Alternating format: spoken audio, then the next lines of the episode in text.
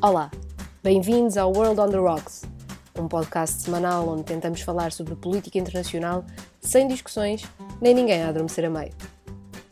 É possível defender a democracia, manter a moderação e ainda rir um pouco? Nós, que preferimos ver o copo meio cheio, acreditamos que sim e aproveitamos para o beber no final. Eu sou a Cátia Bruno e comigo estão o Alexandre Guerra, a Cátia Carvalho e o Diogo Noivo. Vamos a isso?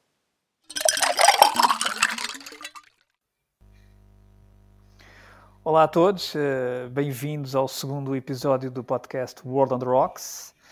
Uh, esta semana cabe a minha missão de moderar a conversa. Espero que estejam todos bem, que tenham passado uma boa semana. Sim, claro. obrigado. Muito também. Muito bem. E vamos então começar com a nossa primeira rubrica, o brinde da semana. Cátia Moreira Carvalho, Começo por ti. Tua esta semana brindas a quê? Olá, então, eu esta semana brindo à mudança na presidência do Comitê dos Jogos Olímpicos. Yoshiro Mori, que era até há pouco tempo o presidente deste comitê e é também o, o antigo primeiro-ministro japonês, ele teceu umas considerações sexistas, assim, umas coisas menos simpáticas sobre as mulheres, em que ele disse que elas eram uh, pouco competitivas e que falavam demais. Ele ainda tentou retratar-se, mas isso de nada lhe valeu, que uma estudante japonesa de 22 anos lançou uma campanha online onde recolheu mais de 150 mil assinaturas para, para levar à demissão de Yoshiro Mori. Uh, e isto acabou por acontecer, ele acabou por se demitir. Um, isto é algo considerável no Japão, esta, uh, o sucesso desta campanha online, tendo em conta que este país, uh, num total de 153 nações, no índice global de diferenças de género, o Japão encontra-se no centésimo, vigésimo primeiro lugar, uh, e portanto isto até pode indicar alguma mudança social no horizonte do, do, do Japão. E portanto, no seguimento da admissão de Yoshiro Mori, uh, foi nomeada uma senhora, uma ex-atleta olímpica de 56 anos, que se chama Seiko Hashimoto, e, uh, e, pronto, eu acho que, que, isto foi uma boa forma de o Japão se, como um país, não é? como uma nação, se retratar e, e, e portanto isto é um brinde à, à, decência. E também à mudança de mentalidades, que é muito importante. Exatamente. Sobretudo uhum. num país como o Japão. Uh, Diogo, então e esta semana brindes aqui? Qual é o teu brinde? O meu brinde vai para Kaju Sambé, a primeira surfista senegalesa a atingir o estatuto de atleta profissional. Este meu brinde vai a reboque do, do feito agora pela Cátia de Carvalho, pois os Jogos de Tóquio serão os primeiros onde o surf será a modalidade olímpica e Sambé tem boas possibilidades de representar o Senegal nos Jogos. Esta história uh, permite-nos falar um pouco da, da criação de ecossistemas de surf em África, uh, dos quais o Senegal e, e Dakar em particular uh, são um bom exemplo. Muito resumido, ao tornar-se destino de eleição para surfistas de todo o mundo, desenvolveu-se a economia local, restaurantes, supermercados, alojamentos, mas também lojas e escolas de surf, o que criou riqueza e, sobretudo, criou trabalho e perspectivas de futuro para os mais novos em zonas marcadas por elevado desemprego jovem e por grande incidência de delinquência juvenil, ou seja, o surf enquanto instrumento de desenvolvimento local em África tem um impacto positivo nos planos económico e social. O social é especialmente importante para as mulheres como Sambé, pois o surf oferece-lhes uma via para superar barreiras culturais e religiosas impostas, mas é também importante no plano desportivo, pois um, facilita o aparecimento de grandes atletas, uh, o que é importante porque a África está sub-representada no circuito mundial deste desporto. Eh, esta jovem senegalesa é a prova de que um futuro diferente é possível e por isso o meu brinde é dedicado a Kaju Sambé com os votos de que cumpra o sonho de participar nos Jogos. Muito bem, Diogo, tu também um surfista, não é? De longboard, mas um surfista Sim. e ansioso para regressar às praias. Quase Depende ondas. do confinamento, já faltou mais, já faltou mais. Exatamente. Cátia Bruno, então e esta semana, brindas aqui? Olha, eu, eu não vou fazer o hat-trick, não vou brindar aos Jogos Olímpicos, desculpem, vou, vou aqui testuar um bocadinho, uh, mas também vou, vou brindar à decência, como a Cátia de Carvalho, um, mas num, numa situação diferente. Um, esta semana tivemos a demissão do primeiro-ministro da Geórgia, uh, Georgi Gakaria, E esta demissão surgiu uh, em circunstâncias muito atípicas. Uh, o primeiro-ministro decidiu demitir-se depois de, de, ter percebido que, que, estava em minoria dentro do seu governo relativamente a, a uma ordem de prisão que tinha sido dada para Nika Amélia, líder da oposição, num processo que tanto a União Europeia como, como o governo dos Estados Unidos já disseram que não parece ser propriamente apenas judicial, mas sim ter contornos políticos. E tanto que tem contornos políticos que o primeiro-ministro eh, quis deixar uma mensagem clara de que não, não seria uh, conivente com, com esse processo e, e portanto, uh, demitiu-se. E parece-me que é um, um exemplo de, de decência política e, e, que deve ser reconhecido. Portanto, um brinde, um brinde ao Gacária. E é um. Sim, um primeiro-ministro decente em política é sempre de salutar.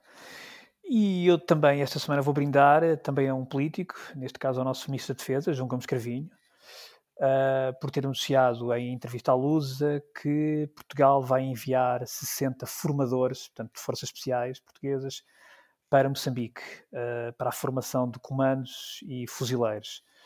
Uh, esta formação um, é para ajudar no combate portanto, das forças moçambicanas no norte do país, sobretudo na região de Cabo Delgado, e era uma medida que tardava e que, e que exigia a Portugal, uh, embora sempre com a noção de que estes, estes processos são sempre sensíveis, existe sempre muita diplomacia e, portanto, uh, uh, demora sempre algum tempo até que se concretize portanto, esses processos.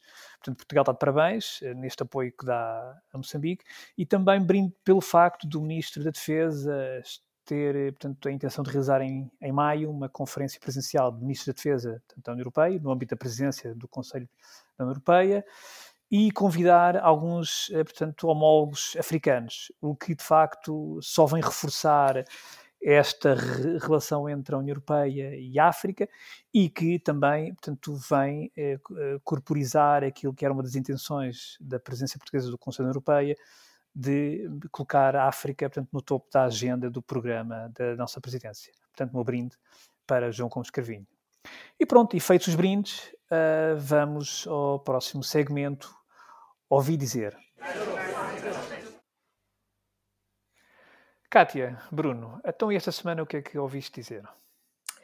Olha, Alex, eu ouvi dizer que as coisas em França estão uh, ao rubro, a propósito de, da lei recentemente aprovada no, no Parlamento francês para a, a, a promoção do, do, republicanismo e, e, o combate ao, ao, extremismo religioso, que na prática tem sido apelidada por muitos de uma lei contra, contra o, o, o Islão, uh, embora haja até grupos de católicos que também são contra a lei. Portanto, é uma, é uma lei que tem o condão de não agradar nem a gregos nem a troianos. Um, e este tema voltou a ser uh, a ser eh, prato principal uh, depois da Ministra do Ensino Superior ter dito esta semana que queria promover um estudo uh, para avaliar a presença do, daquilo que ela chamou de islamo-esquerdismo nas universidades francesas.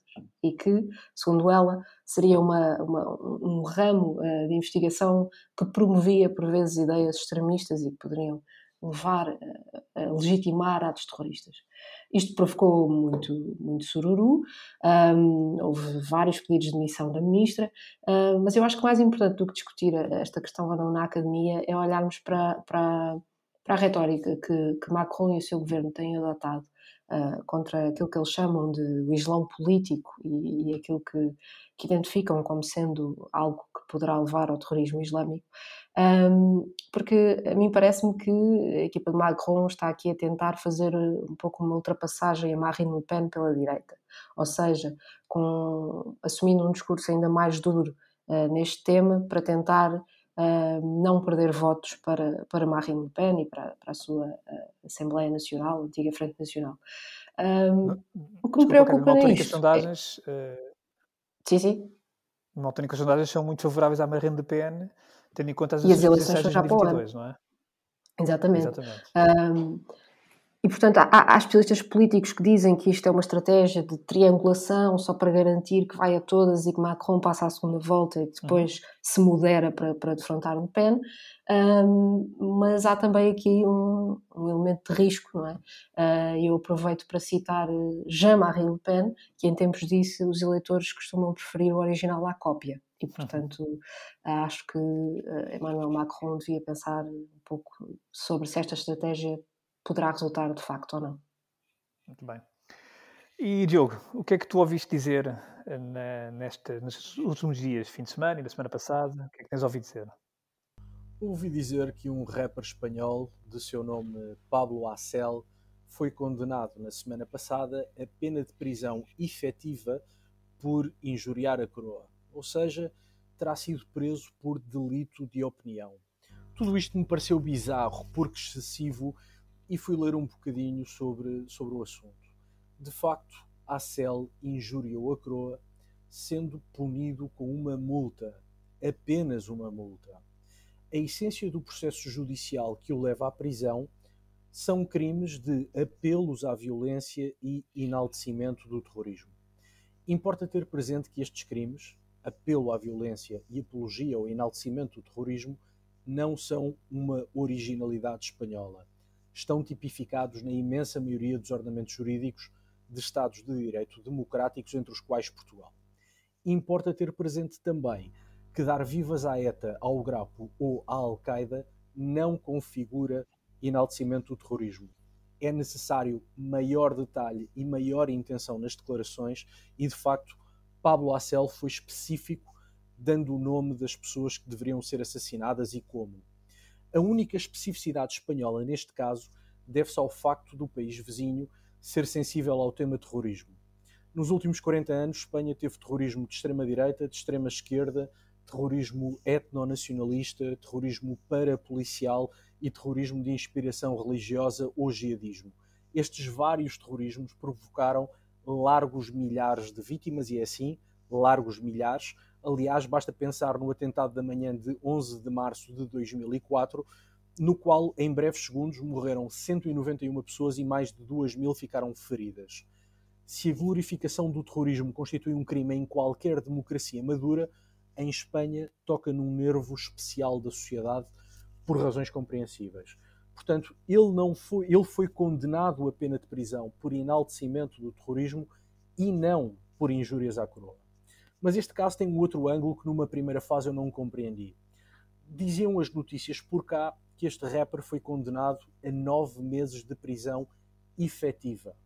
Ora, isto é estranho, porque em condenações até dois anos de prisão, em Espanha, como creio que em Portugal também, aplica-se a pena suspensa. Fui novamente ler sobre o assunto e desfiz o mistério. O rapaz chegou a tribunal com um vasto e colorido cadastro criminal há de tudo: agressões, coações, ameaças, injúrias várias, obstrução de justiça, destruição de propriedade pública e privada, etc. Nós não temos tempo para ler o palmarés uh, criminal de, de Assel, mas refiro apenas dois casos.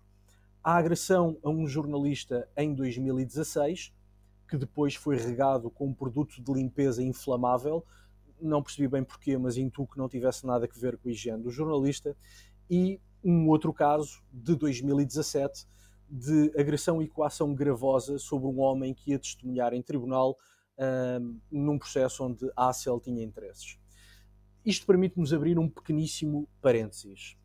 Agressão a jornalista e agressão a testemunha mostram que este rapper tem uma noção peculiar de liberdade de expressão. A dele deve ser defendida, a dos outros pode ser limitada, recorrendo inclusive a ameaças e agressões. Mas fecho parênteses.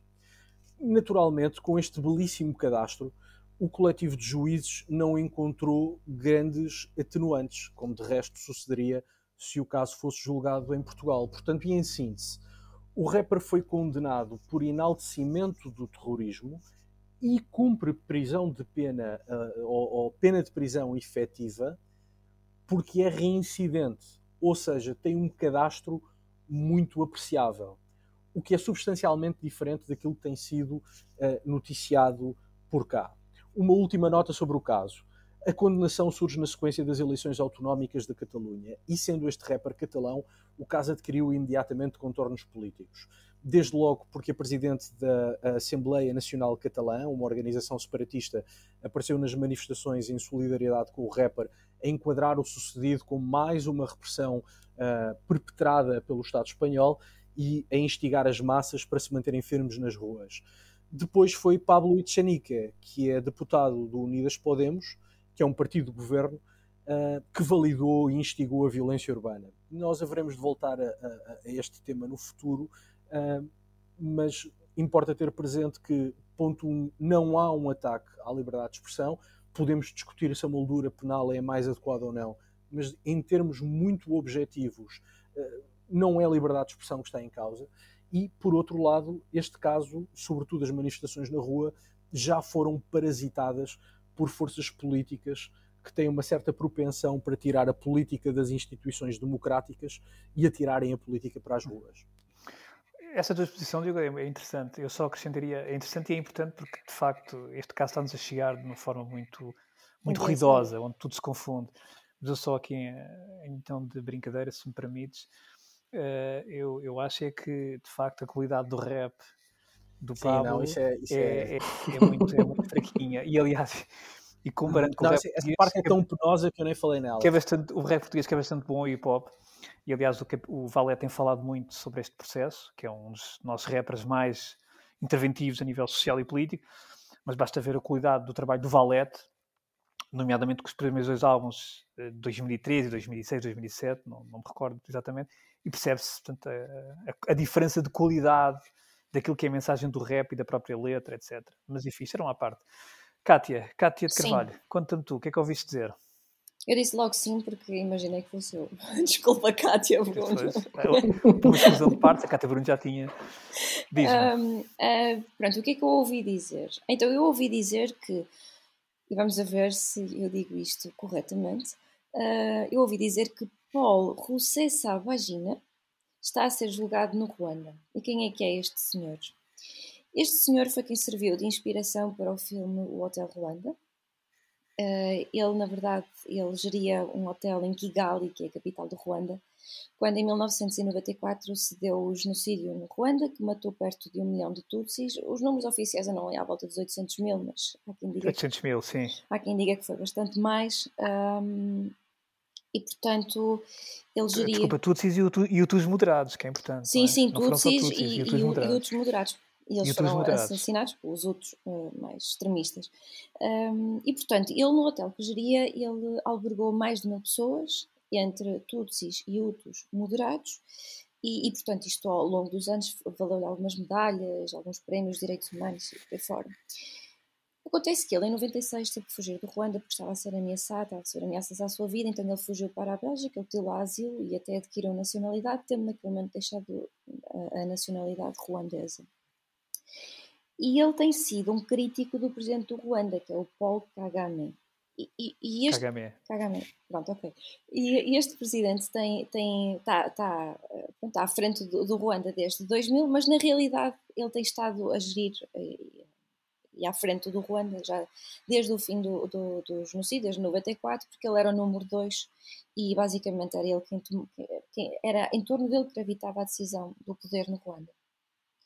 E portanto, um, Paul Rusesabagina agora uh, foi preso no verão passado, supostamente por fazer patrocínio, apoio, incitamento ao terrorismo, uh, na sequência de dois ataques que aconteceram no Ruanda em 2018 e em 2019, que mataram nove pessoas. Um, ele diz que nada tem a ver com isto, isto está a levantar alguma contestação internacional, nomeadamente a nível de direitos humanos, porque toda a gente sabe um, o que é que Paulo Kagame faz aos seus opositores, tortura, entre outras coisas. Um, e portanto, pronto, isto está, está, está, a ser muito complicado e o julgamento vai ser esta semana, no dia 26, e vamos ver o que é que isto vai dar. Eu estou um bocadinho preocupada uhum. porque eu tenho um, um, particular interesse e um carinho muito, muito especial por, por África e a Ruanda pronto, está no não tem um lugar no meu coração. Não, e aquele, aquele genocídio, aquilo basicamente as pessoas esquecem-se, aquilo foi em 94, por volta de junho, julho, aquilo foi. Durou 100 dias. Foram em cerca de 100 dias, Sim. aquilo foi morta à catanada, mas as coisas mais violentas que as pessoas possam imaginar. Aliás, eu, eu lembro-me, por exemplo, que em 95 a, a, a foto vencedora do WordPress Photo é uma foto famosa do, do daquele fotógrafo do James uh, Nastvey, em que é um, um homem um ruandês com uma catanada no rosto, uma coisa impressionante. As imagens eram de uma violência tremenda. Sim, sim. Tremenda, e depois isto quer dizer. Eu aproveitava aqui só para fazer uma, uma ligação entre, desculpem, o, as histórias que o Diogo e a Cátia acabaram de trazer, porque é interessante como temos aqui uh, duas pessoas que são vistas por campos como uma espécie de mártires da liberdade de expressão, não é? Mas, mas em situações muito diferentes, consoante estamos a falar de um contexto de democracia plena ou não, não é? Sim. E, e parece-me que no caso, no caso espanhol, desculpa voltar a isso, mas é, mas é muito interessante, parece-me que há aqui uma, uma confusão uh, de, de, conceitos e uma tentativa de fazer um, fazer um herói alguém que não é propriamente uh, perseguido por delito de opinião, mas, mas por outras questões. É porque tu tocaste no tema essencial, parece-me a mim, que é, que é um pouco o alicerce de toda esta conversa, que é estamos a falar de um Estado de Direito Democrático que tem os seus defeitos, que tem os seus problemas, cuja Constituição pode ser melhorada, enfim, tudo isso é discutível. Mas de facto, o ponto de partida desta e de outras conversas Exatamente. é que se trata de um Estado de Direito Democrático, membro de pleno direito da União Europeia, uh, com uma transição democrática que não é perfeita, mas que é exemplar em muitos aspectos. Um, mas enfim, isto tudo para dizer que sim, que esse, esse, é o bom ponto de partida. Sim. E entretanto eu vou também, uh, portanto. Uh, o que é que tu ouviste dizer? Conta-nos. Informar-vos sobre aquilo que eu ouvi dizer, que tenho ouvido dizer nestes últimos dias. Vou ser muito rápido, porque já estamos aqui com, com, com algum tempo. Uh, eu ouvi dizer basicamente que há grandes hesitações por parte da NATO e dos Estados Unidos uh, sobre a possível retirada das tropas estrangeiras uh, até maio. Recordo que Trump tinha chegado a um acordo em, no ano passado com os Talibã, onde uh, estaria, portanto, acordada a retirada total das forças americanas restantes no Afeganistão. Neste momento são cerca de 2.500 soldados, portanto, integrados à NATO, e essa retirada seria feita até maio. Ora, neste momento, a grande dúvida e a grande portanto, da população americana é se realmente, e nós já vamos falar disso mais à frente, é se realmente essas forças serão retiradas ou não. Uh, não há ainda. Portanto, Biden, neste momento, não tem uma certeza em relação a isso, porque, uh, por um lado, se essas forças forem retiradas, uh, o próprio contingente da NATO fica enfraquecido. E, e muito provavelmente, os especialistas dizem que se essas forças forem retiradas, muito provavelmente Cabul cairá portanto, às mãos dos, dos Talibã, que neste momento já controlam novamente dois terços do território, mais coisa menos coisa. Uh, por outro lado, uh, a opção de se manter uma pequena força para combate, para operações de contra-terrorismo ou de formação, implica sempre necessariamente apoio logístico e, portanto, apoia se, pressupõe sempre a mobilização de recursos e, portanto, e aí, uh, obviamente, há, tem, há, tem que haver um compromisso do próprio Biden sobre essa matéria, além de que irá contra o próprio acordo que foi firmado com os Talibã. Portanto, há aqui uma série de incertezas e que nós poderemos uh, abordar agora mais, mais à frente nas cartas no nosso próximo tema, mas isto é o que eu tenho ouvido dizer, que de facto grande definição dos Estados Unidos e NATO em relação à presença do Afeganistão numa guerra que, relembro, já vai, já dura 20 anos. Portanto, é a guerra mais longa onde os Estados Unidos estão envolvidos e que chegaram já a ter 150 mil soldados no terreno. E pronto, uh, ficámos todos informados sobre aquilo que andamos a ouvir dizer, temos a ouvir dizer nestes últimos dias, e vamos passar ao próximo segmento, mais alargado, do grande tema, uh, cartas na mesa. Muito bem, uh, cá estamos aqui para meter as cartas todas na mesa, não é? E um, o tema desta semana, mais alargado, é política externa do presidente Biden. E pronto, vamos começar aqui a debater uh, este assunto. Uh, Cátia de Carvalho, queres começar? Isso foi uma entrada a pé juntos, Alexandre. Ora bem, um, aquilo que se me oferece dizer, assim, mais de especial, e que eu acho, agora a sério, que, que eu acho que é, que é mais assinalável uh, na administração Biden em relação à política externa é uma, uma vincada diferença, uma marcada diferença entre a administração Trump e a administração Biden na abordagem que eles fazem à política externa, aos seus inimigos, entre aspas, uh, ou inimigos sem aspas, e sobretudo aos seus aliados. é uma abordagem muito mais centrada nos, um, nos direitos humanos, no reforço e na promoção dos direitos humanos, muito mais na diplomacia, muito mais na, na negociação e não na confrontação, onde se faz um maior apelo a, a, a enfim, a, ao bom senso, lá está a decência, mais uma vez, parece que isto vai ser, vão ser as palavras deste podcast, desta semana, uh, mas onde, onde há um maior apelo à decência, uh, ao convívio uh, e, e, enfim, à, à, colaboração multilateral. E eu acho que isso é, é, é, é visível, por exemplo, no telefonema que, que, que, o Biden fez para Putin, em que ele deixou-lhe alguns alertas, uh, nomeadamente uh, um deles uh, a apelar à libertação do Navalny, isso, isso é claramente muito diferente daquilo que Trump alguma vez poderia fazer, porque Trump, como nós bem sabemos, foi sempre sendo um bocadinho mais próximo da, da, dos líderes autoritários e a defesa dos direitos humanos era uma coisa que o Trump não, não estava muito para, para aí.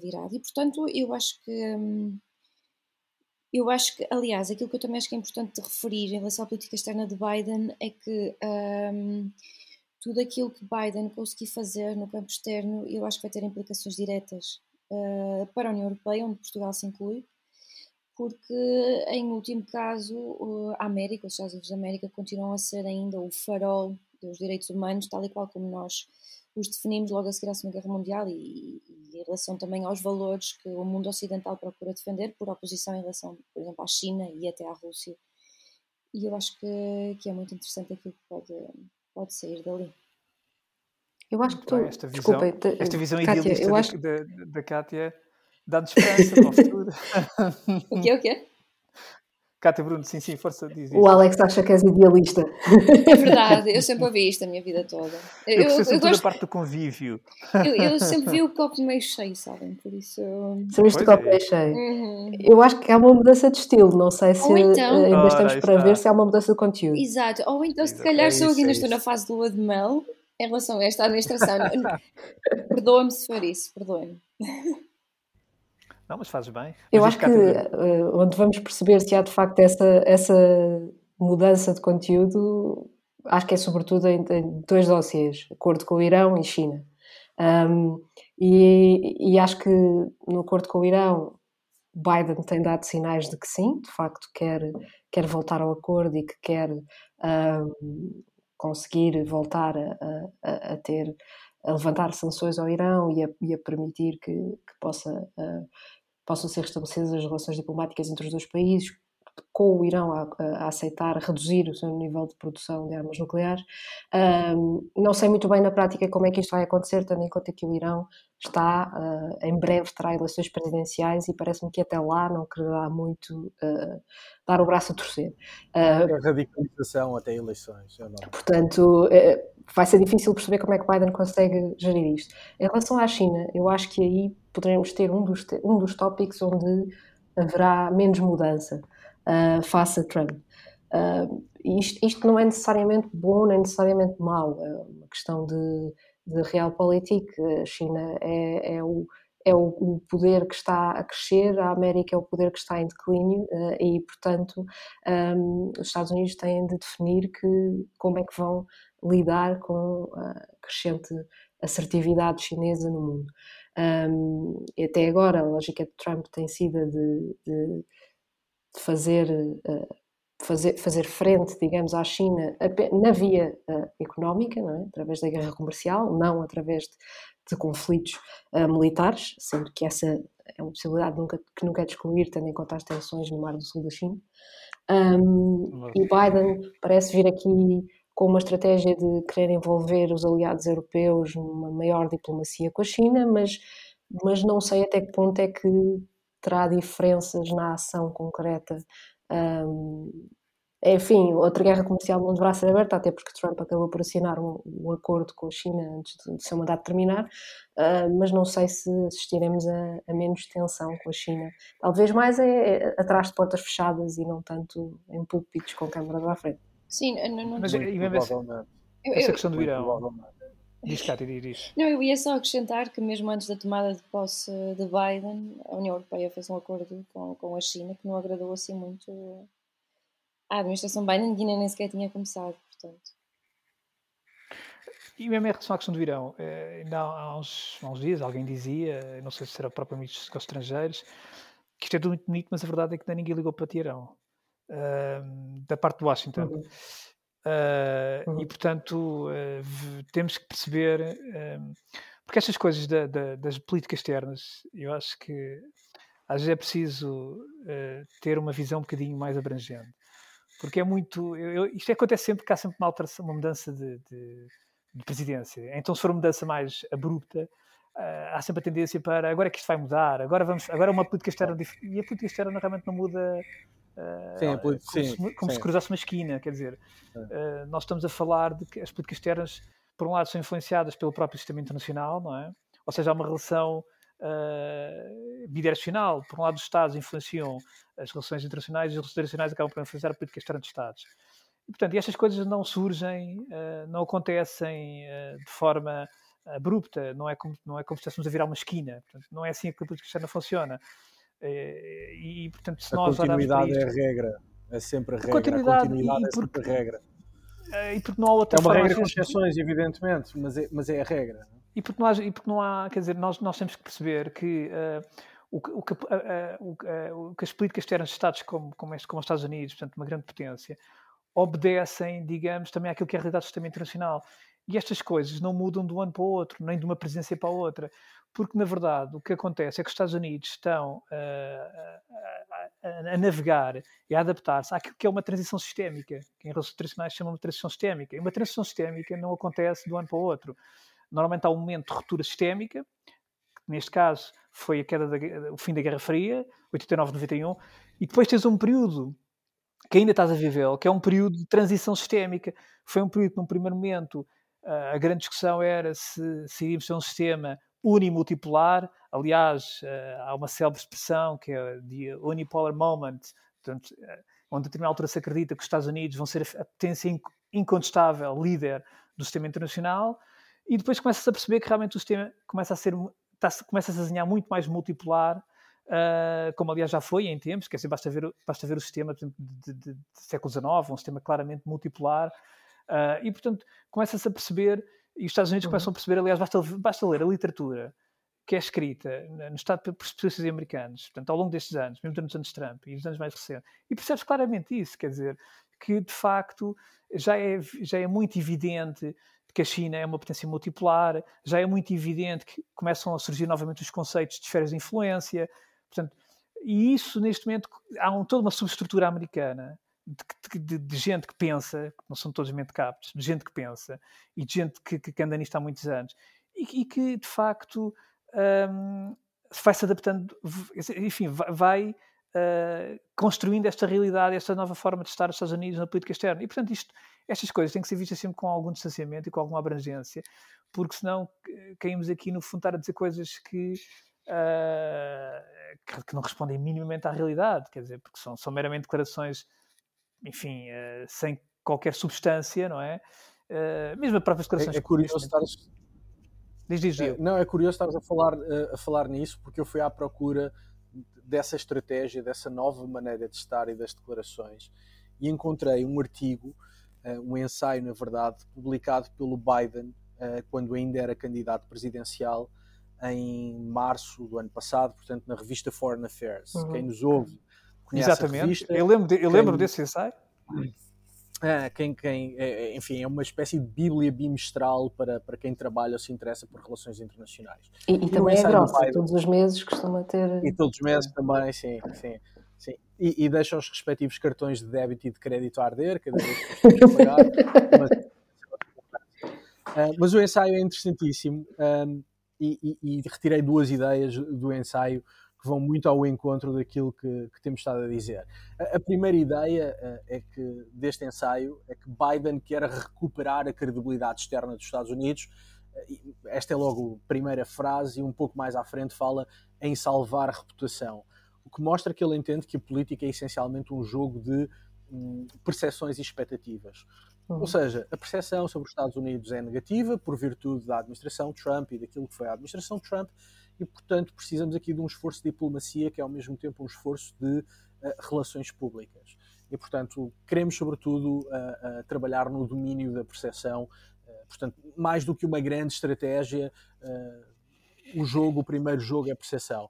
A segunda ideia, que me pareceu menos interessante, foi a prioridade à política interna, porque afirma Biden que a projeção de poder norte-americano no mundo está subordinada à recuperação e dinamização da democracia dentro dos Estados Unidos, algo que de resto já está demonstrado pela imensa maioria das ordens executivas que o Biden assinou até agora. E, portanto, a prioridade parece ser a política interna e, a normalização da política interna como trampolim para a projeção uh, uh, de poder internacional uh, nos Estados Unidos. Há, há, depois uma terceira ideia, e este é o lado cínico, portanto, vou, desculpa, Kátia Carvalho, agora vou para a parte cínica da coisa, em que ele diz que, é, que é, é necessário regressar um bocadinho à, à administração Obama, uh, sobretudo no que respeita a apoiar a democracia, apoiar o Estado de Direito e penalizar os autoritarismos. Ora, sobre isto há várias coisas a dizer. A primeira é que não me parece que Washington se vá afastar da Arábia Saudita ou dos Emirados Árabes Unidos, que são os principais parceiros uh, dos Estados Unidos no, no, chamado Grande Médio Oriente. Portanto, está muito bem a retórica de falar de defesa do Estado de Direito e promoção da democracia, mas a política externa orienta-se por interesses, não por moral nem por princípios. E, portanto, isso não vai mudar apesar desta retórica. Por outro lado, importa ver que esta retórica de, de defesa do Estado de Direito e de regresso à administração Obama não joga muito com a realidade. Pensemos na Primavera Árabe, onde a E na intervenção Obama... na, na, Líbia, por exemplo? Claro. Portanto, a administração Obama não foi propriamente promotora de democracia na chamada Primavera Árabe, e mais tarde a administração Obama apoiou o golpe de Estado militar que depois uh, Mohamed Morsi, uh, presidente eleito do Egito, uhum. depois substituído pelo general Al-Sisi, que é uma espécie de regresso de Hosni Mubarak ao, ao Egito, mas com, com outro nome e, portanto, a, a retórica uh, no ensaio de Biden, que é, que é um pouco uma espécie de roteiro ao mapa para aquilo que será a nova política externa norte-americana, é uma retórica que está toda certinha, está toda muito bem arrumadinha, um, mas importa distinguir aquilo que será a prática daquilo que será uh, idealismo. O idealismo desconto bastante. Na prática, parece-me que há uma grande preocupação com a percepção uh, da imagem externa dos Estados Unidos e, por outro lado, parece-me também evidente que a prioridade será a política interna, portanto, primeiro arrumar a casa antes de uh, uh, grandes ambições fora de fronteiras. Sim, e porque... Diz isso, Kátia. Não, desculpa, é mesmo muito rápido. Um, é, é, é, óbvio que a política é um jogo de interesses e obviamente que eu tenho isso em consideração, mas aquilo que, que eu acho é a mudança de discurso. Eu acho que isso é mais assinalável, enquanto que o Trump legitimava e validava os autoritarismos de uma forma muito ostensiva, muito aberta pelo menos não ter agora alguém nos Estados Unidos, à frente dos Estados Unidos e, e supostamente a liderar o mundo ocidental a, a fazer abertamente apologia e defesa de, de regimes autoritários e, e, de violações sistemáticas de direitos humanos, eu acho que isso é aquilo que é Mas mais assim, a mudança de discurso é fundamental. É fundamental, é, exatamente. Essa percepção é, em política é, claro, é muito claro. importante. Agora, a alteração de discurso é fundamental, quer em política interna, quer em política externa. Sim. Agora, aquilo que depois é a conclusão Eu acho que a percepção tem tanta importância. Desculpa, desculpa, Alexandre, diz, diz. Diz, diz, diz, força. Eu, eu ia só dizer que essa questão da, da, da, percepção é muito importante, até porque eu acho que se olharmos para aquilo que foi a política externa de Trump, um, está muito contaminada pela percepção que nós temos da sua política doméstica. Uh, porque quando olhamos para aquilo que foi de facto alterado na política externa dos Estados Unidos com Trump, um, temos a saída do acordo do Irão, e de facto essa é uma transformação muito grande, um, mas depois temos uma espécie de, de, ações pequenas simbólicas, mas que não alteraram nada de fundo, ou seja, houve uma tentativa de aproximação à Coreia do Norte que depois não resultou em nada, houve a mudança da embaixada de, de Tel Aviv para Jerusalém, que acabou por não provocar grandes efeitos, e que era inclusivamente uma promessa de campanha de Obama, portanto nem sequer era nada extraordinariamente novo. Um, portanto, eu acho é que a percepção de, toda, de todas as uh, de todas as tropeções na política interna norte-americana estendeu-se depois à política externa. Um, e, e, acho que agora uh, por isso mesmo poderemos não ter grandes mudanças mas a mudança de percepção pode ser muito importante. E, e, e efetivamente é importante. Uh, e isso o Biden está a fazê-la quer dizer, está, mesmo até com declarações com conceitos ou com, enfim, com alguns uh, com algumas expressões que eu acho até um pouco ingênuas, como America is back, quer dizer, America is back. A verdade é que a América teve sempre um sistema internacional, a América não foi lá nenhum, quer dizer, não foi para Marte e voltou. A América Mas é- mas é America has never been gone. Não, quer dizer, a America is back, eu percebo, quer dizer, estas, estas, isto faz por tudo um, parte um bocado da linguagem política, mas na verdade, a América is back, mas a verdade é que ah, os Estados Unidos claramente já anunciaram e reforçaram a sua presença no Pacífico. Isto não, isto não é de agora, isto já vem de há uns anos atrás. Quer dizer, os Estados Unidos claramente ah, acham os europeus uns, uns amigalhados e são os seus parceiros, mas a verdade é que a Europa conta cada vez menos para os Estados Unidos. O Biden também tem sido claro nisso, apesar de manifestar toda a sua simpatia pela Europa, que já que aliás o próprio Obama manifestava, mas se formos ver bem o que é que foi a administração Obama em relação àquilo que era a proximidade da Europa, o Obama era uma pessoa, apesar de tudo, nós gostávamos do Obama, de facto, mas a nível de, de política e a nível de, quer dizer, de geopolítica, quer dizer, os Estados Unidos do Obama já tinham, já, há muito que já vinham, enfim, traçando um- uma, uma opção estratégica de algum distanciamento em relação aos, assuntos- aos, aos assuntos da Europa e, de facto, focando-se noutras, noutras regiões do globo. Sim. Portanto, isso, porque estas coisas realmente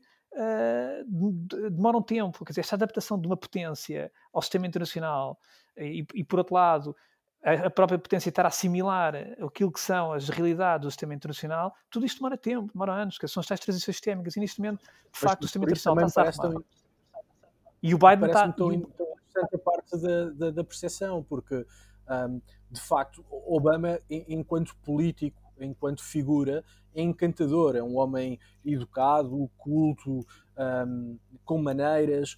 Trump é uma criatura grotesca, não é? E portanto a, a percepção também é muito influenciada Mas eu, eu vou. isto. Se tivermos Exato. em conta a continuidade da política externa, aquilo que realmente mudou hum, é, é a natureza uh, do incumbente, não é? E, e Trump é a todos os títulos uma figura detestável, absolutamente detestável. Mas, Uh, e mesmo essa questão, essa questão da percepção. Parece-me relevante que Biden perceba que a primeira coisa que há que fazer, a, a fazer é mudar percepções. Estilo, claro, Mais exatamente. do que fazer coisas é mudar Muda, claro. percepções. Claro, claro. Até porque, por exemplo, repara, a questão, a questão da, da, da, da reentrada, ou do, da, enfim, da, do regresso ao, ao Acordo de Paris, ao Acordo Climático. Isto, na verdade, é, um, é só um ato político que, para já, significa zero. Ah, o Biden teve uma atitude, teve um gesto importante, de facto, agora, um- quando cancelou o projeto do, do pipeline do Keystone XL, que vinha do Canadá para os Estados Unidos. De facto, isso é, uma- é um, é um sinal concreto e importante. Mas a verdade é que temos que perceber o que é que nessa matéria, por exemplo, o Biden vai fazer. Agora, ah, voltando àquilo das percepções, por exemplo, é interessante ver que o Obama, por exemplo, foi um, um presidente que usou e abusou dos ataques por drones, portanto, Uhum. seletivos. No Iémen, por exemplo. Ao inverso, o, o- o Trump, quando chegou, o, o Trump, quando chegou aos Estados Unidos, quando falou da questão do muro, é preciso perceber que quando o Trump chegou aos Estados Unidos já havia mil quilómetros de, muro construídos, através de votações que foram iniciados com Clinton. Portanto, Mas o facto é que se tu queres ter os Estados Unidos como, como uma espécie de farol no mundo, não só na ordem internacional, mas se quiseres como vanguarda das democracias internacionais, tu tens de ter um discurso e tens de ter uma personalidade eh, à volta da qual a imensa maioria dos políticos, líderes internacionais e dos países se possam unir. Trump não era essa figura. claro que não, obviamente. É, é- indefensável. Imagina qualquer primeiro-ministro europeu virar-se para a sua opinião pública e dizer: não, não, vamos seguir este senhor que é um tipo de Não, claro que não. não consegues fazer isto por muito lógica que fosse a argumentação de Trump. Mas Não é- era. não era, exatamente. Imaginando que era, mesmo assim, era extraordinariamente difícil. E, portanto, esse jogo de percepções, o, o que me interessou no, no, no- no ensaio do Biden é uma espécie de back to basics, não é? Política é percepção, política é percepção. Logo, vamos trabalhar a percepção. Sim, sim, Mas eu acho que também isso. pode ser muito interessante perceber como é que os eleitores norte-americanos vão olhar para esta mudança de percepção.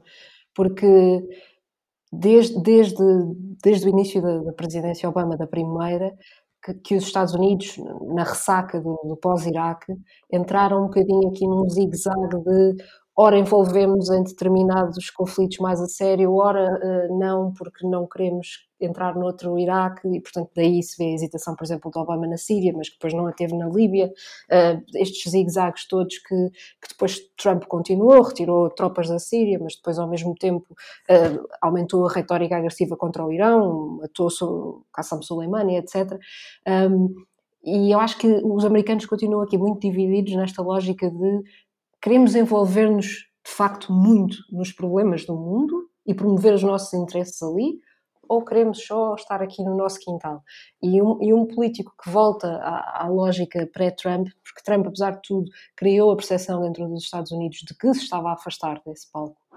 Um, não sei agora como é que vai ser essa reação. Eu li uma coisa muito interessante na, na, Foreign Affairs, por acaso, esta semana, em que a Jessica Matthews, que foi antiga presidente do Carnegie Center, dizia: temos que nos lembrar que nove de alguns dos antecessores de Trump, e não muito antigos, portanto, Lyndon Johnson, Nixon, Carter, Reagan e W. Bush, tiveram todos graves problemas com questões de política externa que levaram a que não tivessem sido reeleitos ou a que tivessem perdido um, eleições.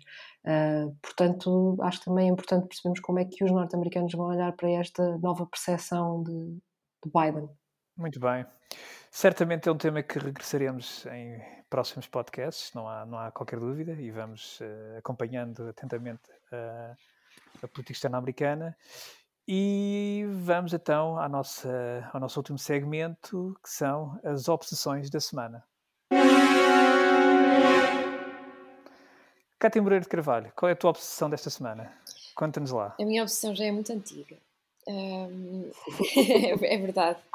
Eu desde miúda que adoro os Nirvana e, um, e acho que hoje devia de assinalar que se Kurt Cobain, esse grande líder dos Nirvana, fosse vivo, ele teria feito 54 anos um, no sábado. Estava aí para as curvas, 54 anos, podia andar a dar concertos, os Rolling Stones dão com. Exato com idades dinossáuricas, porque não Kurt Cobain aos 54. Exato, e eu finalmente poderia cumprir um sonho que era assistir a Nirvana ao vivo, não é? Coisa que nunca, nunca, nunca vai ser possível, nem nunca foi possível. Mas sim, pronto. E então eu quero aproveitar este espaço aqui do podcast para, para apesar de, dos Nirvana, não é? o último álbum que eles lançaram foi no início de 94, um pouco antes da morte de, de Kurt Cobain, e eu quero só lembrar que hum, faz sempre bem ouvir clássicos da música e voltar a ouvir Nirvana, seja qual, seja qual for o álbum deles, qualquer um deles vale a pena. E é esta a minha obsessão. E vale, e vale mesmo. Sim, e vale mesmo. Sim. Diogo, andas obcecado com o quê? A minha opção é um livrinho que acabou de sair, um pequeno ensaio muito bom, um livro espanhol de um jovem politólogo chamado David Jiménez Torres, e o, o, o título do livro é de 2017 a crise que mudou a Espanha. O livro é sobre a Catalunha, um, explica como chegámos ao ponto onde estamos, o que é que é o ponto onde estamos e o que esperar do futuro. Uma das ideias-chave uh, do livro que me parece interessante é que Espanha pode estar a viver um segundo 1898. 1898 foi o ano que marcou o fim do Império, que marcou uh, o fim de uma certa ideia de Espanha, que criou uma espécie de depressão coletiva na, na, política espanhola e que deu origem a uma geração de intelectuais, entre os quais Miguel de Unamuno e outros, uh, que de facto marcaram uma, uma, certa visão e uma certa concepção de Espanha. Uh, David Jiménez Torres diz que, muito provavelmente, 2017, o ano do suposto referendo à independência na Catalunha, pode ser um novo 1898. E, e, a tese em si parece-me muito interessante e, portanto, a minha opção da, da semana é esta. Kátia, Bruno tua opção? Eu também trago um livro hoje, uh, ando obcecada, ainda não, ainda não terminei, mas já, já entrou para, para a lista de clássicos. Uh, eu estou a ler Terror in the Name of God, que é um livro da professora norte-americana Jessica Stern. Um, Grande livro em que ela, eh, basicamente, ao longo de vários anos, na altura era, era, professora de terrorismo em Harvard, agora está, está na Universidade em Boston, mas durante ali uma série de final dos anos 90, início dos anos 2000, um, ela levou a cabo uma série de entrevistas com terroristas das mais variadas religiões, mas todos terroristas de inspiração religiosa. Uh, e isto vai desde jihadistas no Paquistão até uh, grupos uh, de extrema-direita religiosa nos Estados Unidos, passando pelo Hamas na Palestina. Um, e o livro é extraordinário, porque não só está muito bem organizado, como a Jessica Stern consegue combinar o melhor da reportagem no terreno e da descrição e de nos transportar para o ambiente com o melhor do rigor académico e do enquadramento académico sobre tudo aquilo que, que, ela, que ela estuda. Uh, e, e bate muito no próprio livro todas as questões éticas de como entrevistar terroristas, porquê entrevistar terroristas e justifica e fundamenta muito bem as suas escolhas. Portanto, está a ser uma leitura muito boa. Estou obcecada. Boa recomendação. Eu, a minha opção da semana, uh, não diria. Enfim, é, um interesse. Estou a reler um livro que tenho aqui em casa, que é a biografia de Salazar. Eu espero que isso não faça de mim, não faça de mim um fascista, porque hoje em dia uma pessoa não sabe Nós defendemos. Bem, Nós defendemos. Não sabe, tem que ter cuidado com estas com essas, enfim, com estes interesses, não é? Mas eu acho que, acima de tudo, o importante é ler, conhecer o nosso passado, os nossos líderes. Esta é uma biografia que, a biografia por si só diz muito porque, na verdade, esta biografia é do Filipe Ribeiro Menezes, portanto foi lançada há uns anos, e curiosamente foi lançada primeiramente para, em língua inglesa. O Filipe Ribeiro Menezes é um académico que está no estrangeiro, portanto... Uh, está na Irlanda. Exatamente, e, e e é curioso porque é a única biografia, portanto, digna desse nome em português.